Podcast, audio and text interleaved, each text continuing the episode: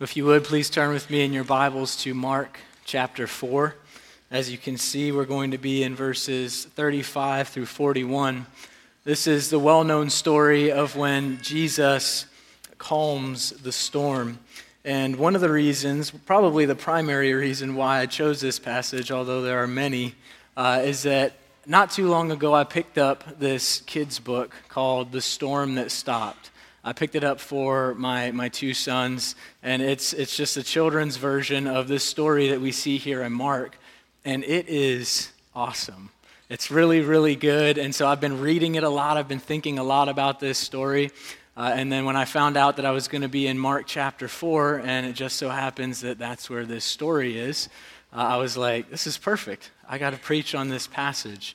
And so that is uh, ultimately why we're here this morning uh, and I hope to show you some awesome things through it. But, kids, uh, I'm not going to read the story to you this morning, but I am going to read the text. And as I read the text, we're going to have some pictures from the storybook going by uh, that, that help you visualize what this story is really about. So, kids, pay attention. Adults, you're not allowed to look at the screen, you have to look at your Bibles.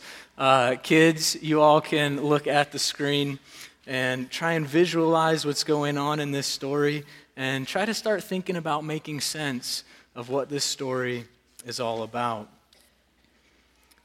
So we're going to read the passage here, Mark chapter 4, beginning in verse 35.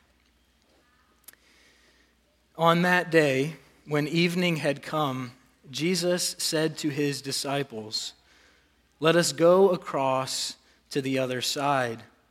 And leaving the crowd, they took him with them in the boat, just as he was, and other boats were with him. And a great windstorm arose, and the waves were breaking into the boat, so that the boat was already filling. But Jesus was in the stern, asleep on the cushion. And they woke him and said to him, Teacher, do you not care? That we are perishing. And he awoke and rebuked the wind and said to the sea, Peace, be still. And the wind ceased, and there was a great calm. He said to them, Why are you so afraid? Have you still no faith? And they were filled with great fear and said to one another, Who then is this? That even the wind and the sea obey him. Let's pray. Father, we pray that you would send your Spirit to be with us as we open your word. We know that if your Spirit is not here, opening our eyes to see, our ears to hear, and our hearts to believe, that our time here is going to amount to nothing. And so I pray that he would come, that you would send him, and that you would change us by what we see here in this story. I ask this in the name of Jesus. Amen. One of the most famous hymns ever written is It Is Well With My Soul. I'm assuming that the majority of you know this hymn very well. We sing it here often. And the first line of that hymn goes like this When peace like a river attendeth my way, when sorrows like sea billows roll. The author here uses poetic language regarding the suffering, uh, regarding suffering that is both common to Scripture and common to our everyday language.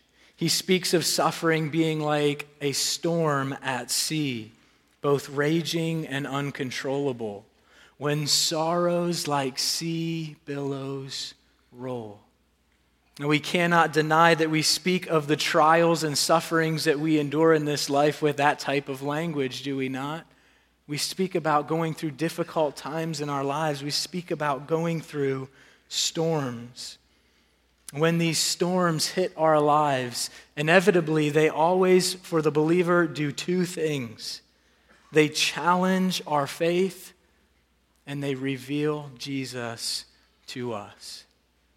Every challenge, every storm does these two things challenges our faith and reveals Jesus to us. And in this story here this morning, uh, this story records for us a literal faith challenging storm, and it shows to us what a great Savior we have. And I'm confident that as we go throughout here this morning, we will see how helpful and instructive this passage is for helping us walk through the storms that we encounter in life. So, our aim here this morning as we look at the story is to see what a great Savior we have amid life's storms. And the way that we're going to look at the text is first, we're going to consider how this storm challenged the faith of the disciples. Secondly, we're going to look at the story and see how this storm reveals to us the identity of Jesus.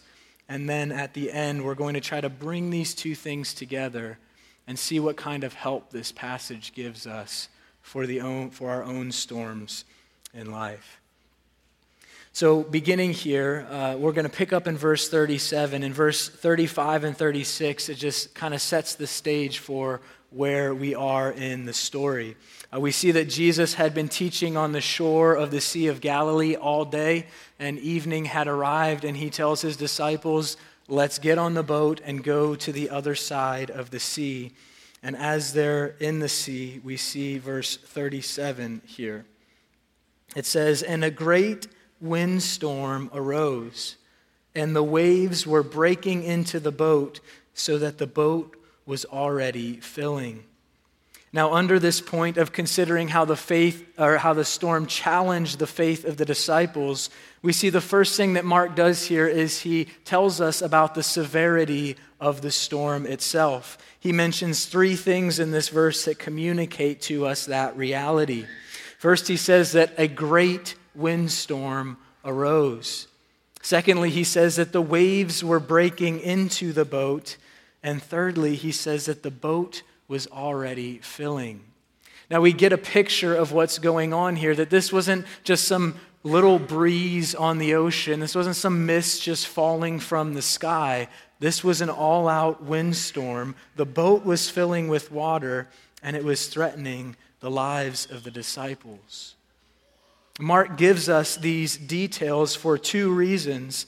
The first is that Mark details here the greatness of the storm to help us understand the gravity of the trial that the disciples were experiencing. This was no small trial, but a life threatening one. So we see here the disciples are in the midst of an extraordinary trial that becomes a faith challenging experience. And we see their faith challenged as the text moves on, first in their response to Jesus, and then in Jesus' response to them. In verse 38, it talks about Jesus being asleep on the boat, and we're going to talk about that uh, in a moment.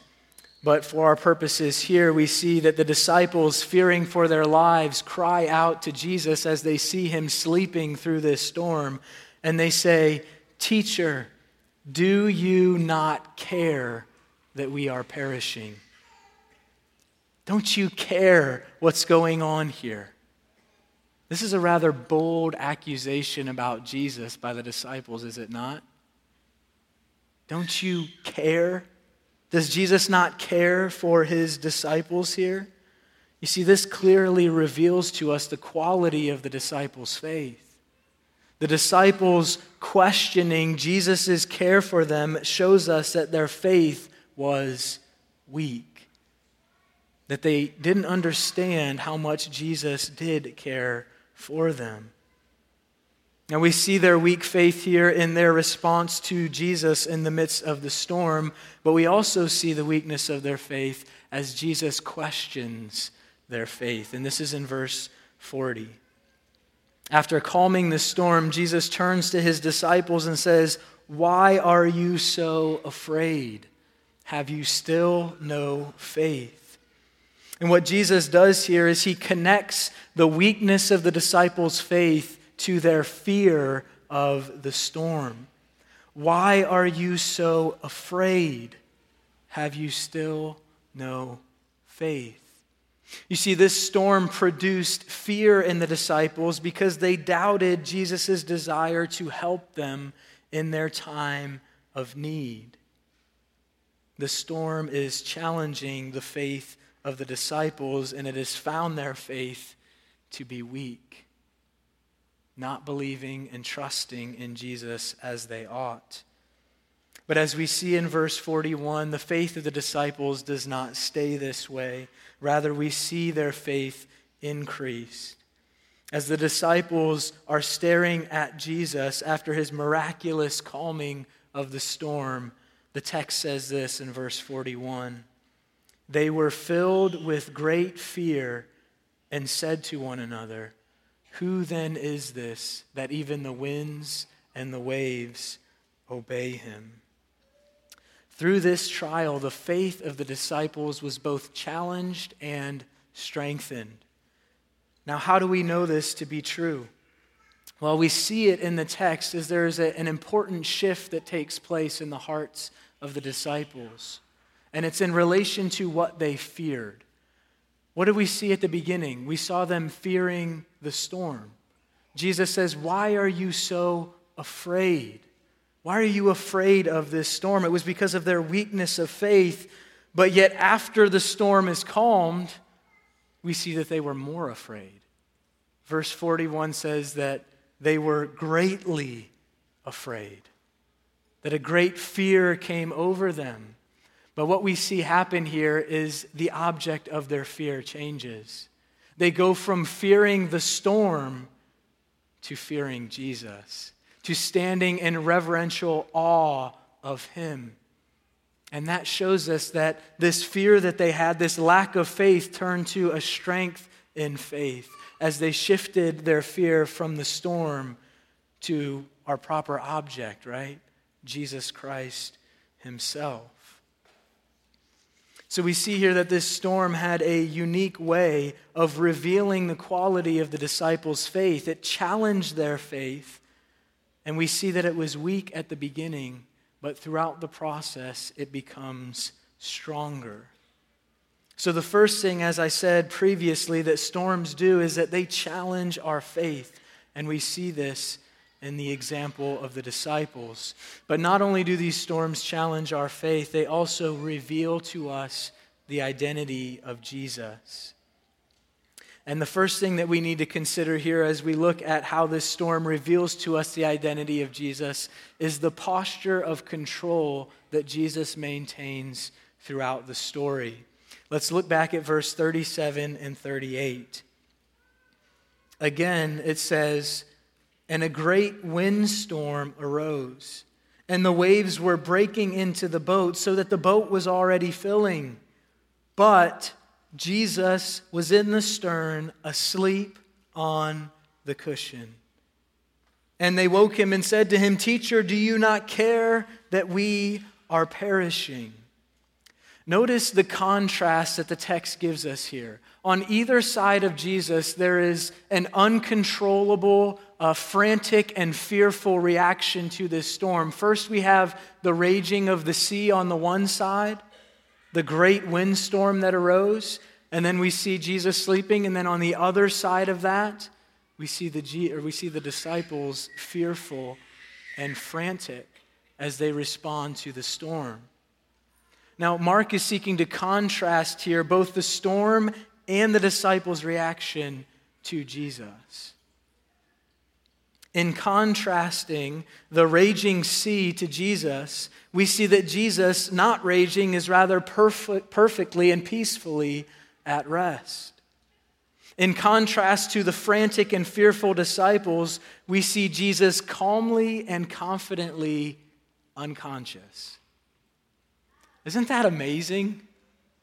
Jesus is actually sleeping through this event.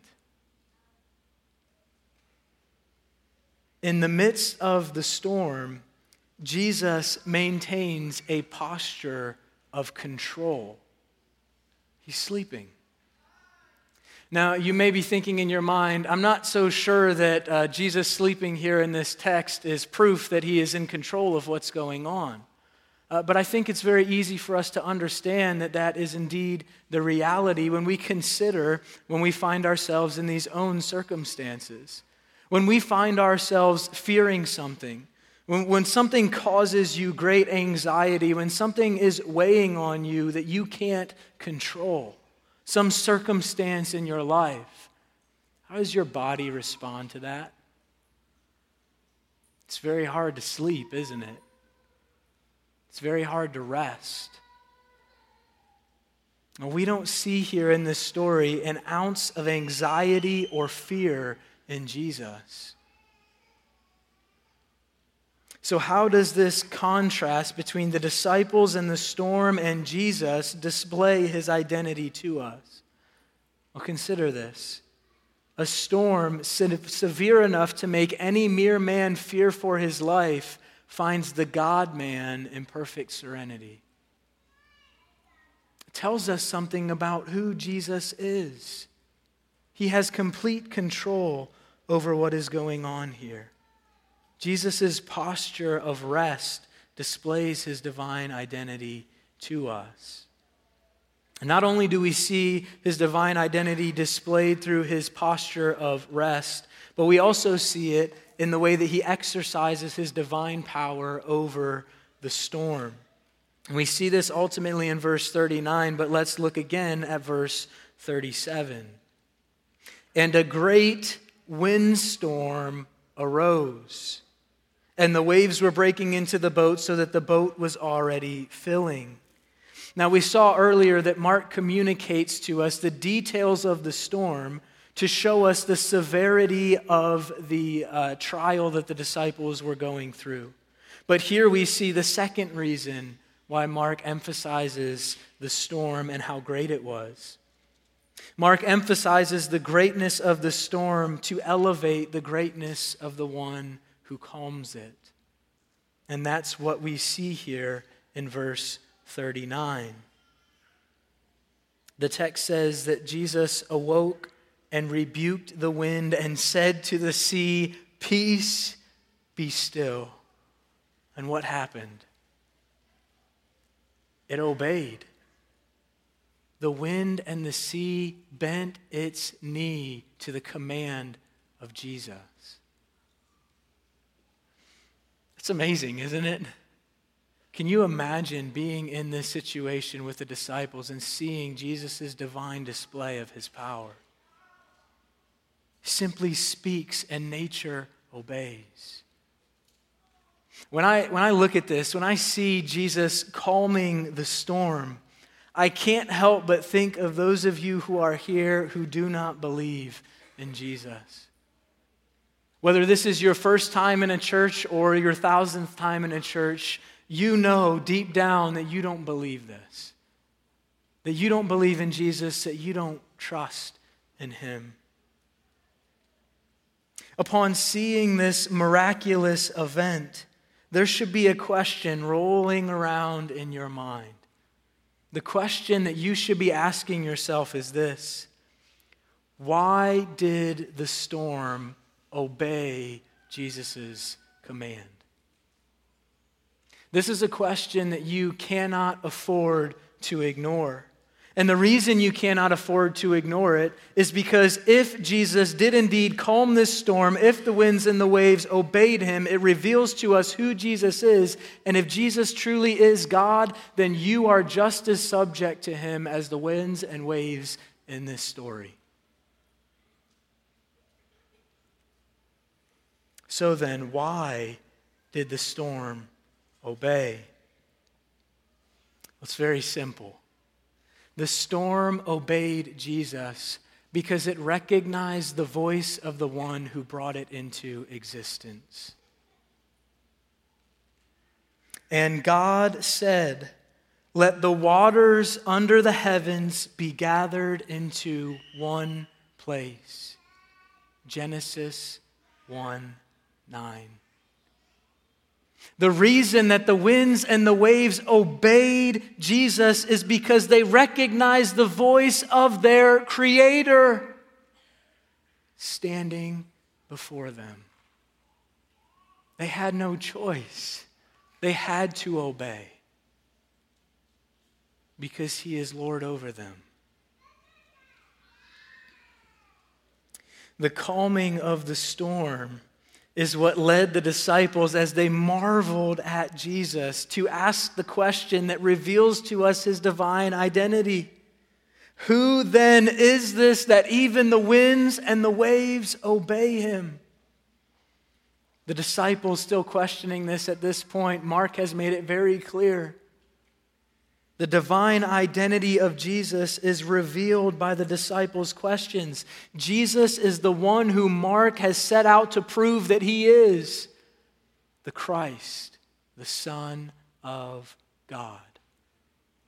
God in human flesh. So we see here how the storm reveals Jesus to us. Now, we have looked over this story and we have seen how the storm revealed to us the faith of the disciples and also the identity of Jesus. And now I want to consider how these two things come together, and I want to see how this story helps us walk through storms that we encounter in life. There are many helps, as I call them, in this story. This story is so instructive for the difficult seasons we walk through in life. There are many things that could be brought up here. I just want to talk about four. Four helps that we see here that should help us in walking through the storms that we encounter in life. The first help that we see is that Jesus controls our storms.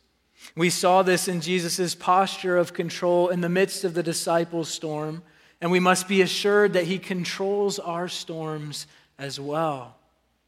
Now, when some of you hear that, that doesn't comfort you, but that actually makes you uncomfortable. You would rather have Jesus and God distant from your sufferings rather than being in control of them. For some of you, that's very hard to swallow. And I think that we often struggle with this Jesus' control of our sufferings because we don't know him very well. Is that not what the disciples' problem was? They didn't know him well enough. They questioned his desire to help them. Do we not find ourselves in very similar situations? Storms in our lives, and, and what comes out of us is God, don't you care? Don't you care about what I'm going through? I think that if we knew Jesus more, we would find comfort in his control. Consider what Paul Tripp says regarding God's control of our suffering. He says, God's sovereignty would not be such a huge comfort were it not for the fact that his rule is an expression of his glory. His sovereignty is tempered, directed, and expressed by his character. Because of this, in all of your pain and confusion, you can rest assured that the one who rules over every hard thing you experience is trustworthy because he is perfectly holy, lovingly wise, and good in every way. You see, it's through understanding more who Jesus is that we begin to find comfort in the reality of his control of our sufferings. Because we know that he is good. We see this reality, we see the loving control of Jesus is made abundantly clear to us as we consider here our second help. The second way this passage is instructive for us is we see that Jesus will not refuse our requests for help because of our weak faith. Jesus calms the storm even though his disciples' faith is weak. They cry out to him and say, Lord or teacher, do you not care that we are perishing? We saw how this was a manifestation of the weakness of the disciples' faith. And yet, what does Jesus do? He immediately rises and comes to their aid. This should be a great encouragement to us all. That though we lack a perfect faith, we have a perfectly compassionate and loving Savior who is quick to come to our aid, even when we are not quick to trust Him. J.C. Ryle says this The Lord Jesus is very pitiful and of tender mercy. He sees the weakness of His people he is aware of their shortcomings. He knows all the defects of their faith, and yet he will not cast them off. He bears with them continually. He loves them even to the end. He raises them when they fall. He restores them when they err. His patience, like his love, is a patience that passes knowledge. When he sees a heart right, it is his glory to pass over many a shortcoming. There is great encouragement for us in this. Our weakness of faith is not a stumbling block to Jesus coming to our aid. He will come to our aid, even though our faith may be weak. The third help that we see in this passage is that storms are meant to build our faith by dissolving the illusion of our control. Storms are meant to build our faith by dissolving the illusion of our control. There is great irony in this passage. I don't know if you caught it when we worked through it or not, but here's the irony. We have the disciples many of whom are fishermen. They are out at sea in a boat. Now, this is likely a place of great comfort and control for them, being as they spent much of their time there fishing, right? This is what they did for a living. If they lacked any sense of adequacy or control, certainly it would not have been in a boat at sea. This is where they would have felt most confident and most in control. And yet, where do we see the irony in this story? The disciples, fishermen, out at sea, a windstorm arises, and they find themselves out of control, crying out to Jesus, who was a carpenter by trade, for help. That's irony, right? the disciples crying out to a carpenter for help at sea. This storm had a way of showing the disciples that any control they believed they had was an illusion. It was an illusion. But there is again great encouragement and hope in this because it is through the acknowledgement of their lack of control that was the gateway to greater faith in Christ. You see, there is this reality that, that we cannot trust Jesus until we give up the control that we believe we have. And storms are meant to help us along that path. Storms dissolve the illusion of our control, and when we find ourselves in the midst of an uncontrollable situation, what do we do? we go to the one who has complete control over it. We are left with that being our only option. We can't handle this ourselves, but Jesus can. And so our storms, in a very real and beautiful way, seek to help us see that we are not in control, but that Jesus is, and it turns our eyes to Him. In faith, we seek His help. The storms that we walk through are meant for the same purpose to increase our faith by increasing our sense of helplessness. And they're very good at doing that, are they not? Very good. Now, this leads us to our fourth and final help from this passage. Our storm is ultimately about Jesus and therefore supremely important. I want to be gracious as I walk through this because this is very hard to hear at times, depending on the storm that you're walking through. But this is true, and we need to ask Jesus for help to accept its truthfulness. Every sufferer wants one thing out of their storm, at least one, but one primarily. Every sufferer wants their storm to have meaning and purpose. Every single sufferer wants that universally. That's partially the way that they find themselves being able to survive in the midst of the storm, is that they reason that it has some meaning or some purpose, though they may recognize it or not. Every sufferer wants that. But there is also a great temptation for every sufferer to make their storm about them. There's a great temptation when we walk through trials for us to turn inward on ourselves and it be all about us.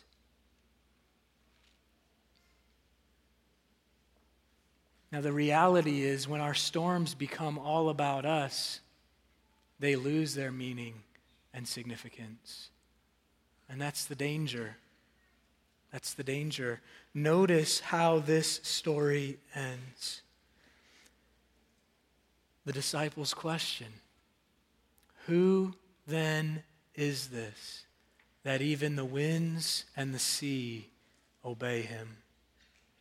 You see, the disciples were not consumed with their storm or with themselves at all. But the story shows us that they are staring in awe of Jesus.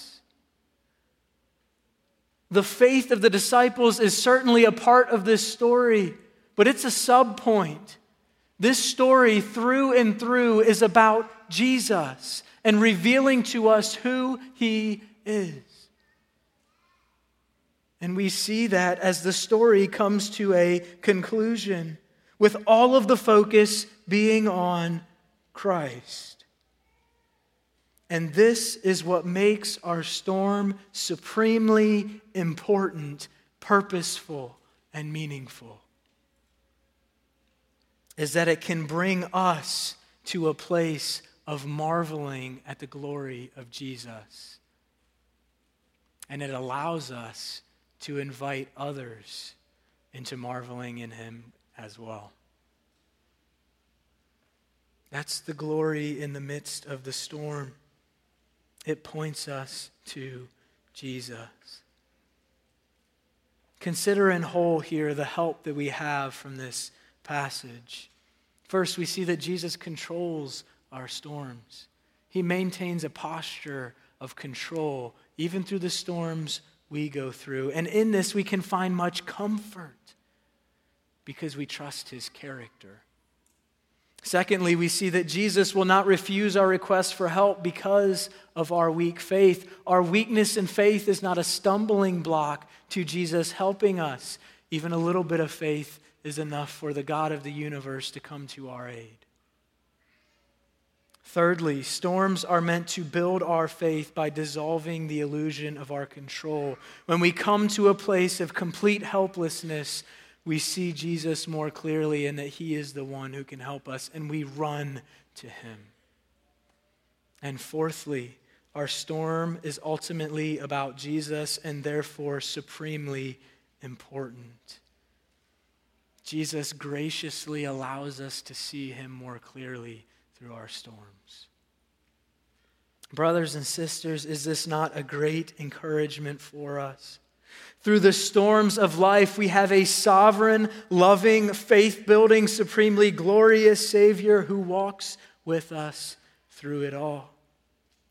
And the beauty that is found in the midst of the storm is that we begin to see with greater clarity who Jesus is. And the role that we play in the storm is to marvel at him and to invite others to stand in awe of him with us. Let's go to the Spirit in prayer, asking him, pleading with him that in the midst of our storm we would be able to recognize these truths and be able to use them that our storm might not bring us to despair, but bring us to Jesus. Let's pray. Father, thank you for this story. Thank you for this beautiful picture of Jesus calming the storm.